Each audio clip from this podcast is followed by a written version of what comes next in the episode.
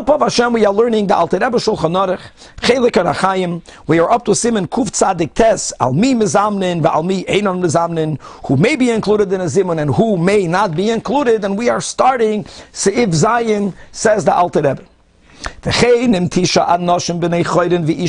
Similarly, if you have nine men and one woman or one Eved that are eating together, so they don't combine to make a minyan. Einon mitztarfin lahashlam la'asara lezamin b'shem. Even though they are obligated in the zimun, like we learned before, that when they eat together with men, and there are three men or more, so the men are making a zimun, the women are mechuyev to respond. Similarly, the avadim, if you have a evid or avadim, they have to respond. So one will think, hold on, now that they are obligated to join, why not count them to make ten? That doesn't work. But they can't make up the minyan. Why? Shekol davar shebekedusha. Einoi elo ba'asara anoshim b'nei. That's the halach. All of the things that can only be said when you have ten the 10 means it has to be 10 men that are free and that are bar mitzvah and older. As learned in Simon Nun Hey. The whole source of the came from the Meraglim that were men. And there's no need to say, certainly if there's two men and a woman, two men and an Evid, that they cannot be, you cannot make the count of three with them, because then they have no obligation. We began Seif Zayin with the bigger Chiddush. The Chiddush is, is that once you have three men or more, then the, the men are obligated to do Zimun. Then the women are also obligated. Nevertheless, they don't make ten. So avada, if you don't have three without them, so there's no chiyuv to begin with. Kivin she'ain aleim choivas zimun klal.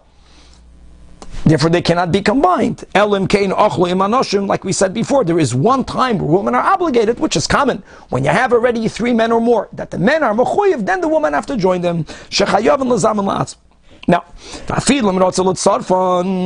so don't tell me that. What about can can they opt in? In other words, there, there's one level by saying that you're not obligated to make a zimun. The Alter Rebbe says it's more than that. Even if you want to combine them, einam reshoyim, they may not be combined. Why not? Why not? Because it, it appears as licentious. Kishenikort seiruf noshim imanoshim bezimun when you see that they have to be combined together. Again, it's not like when you have three men or more and there's a woman there. Here it's mamish, they're making it. Because when he says, let us bench, if he only has the minimum number because you combine the men and the woman, kulanu, then it's not uh, it's not considered something modest, and that's even true. Even so, vafilu biisha im Even if you have a husband with a son that's bar mitzvah, and the wife and the mother is there, Ein kishem. Wow. Doesn't look, doesn't look nice. And v'chein ba'avadim, she'etzeru from nikad, if they are going to be making the three, so it's discernible, it's noticeable that you're combining them. Also, yesh bazem mishum pritzos, that's even worse, because sha'avadim, because that was just the way of behaving of those slaves, shetufei zimo they, they are very licentious. And therefore, let's start from Imoim, let's say to and don't combine with them when it's discernible, when it's recognizable.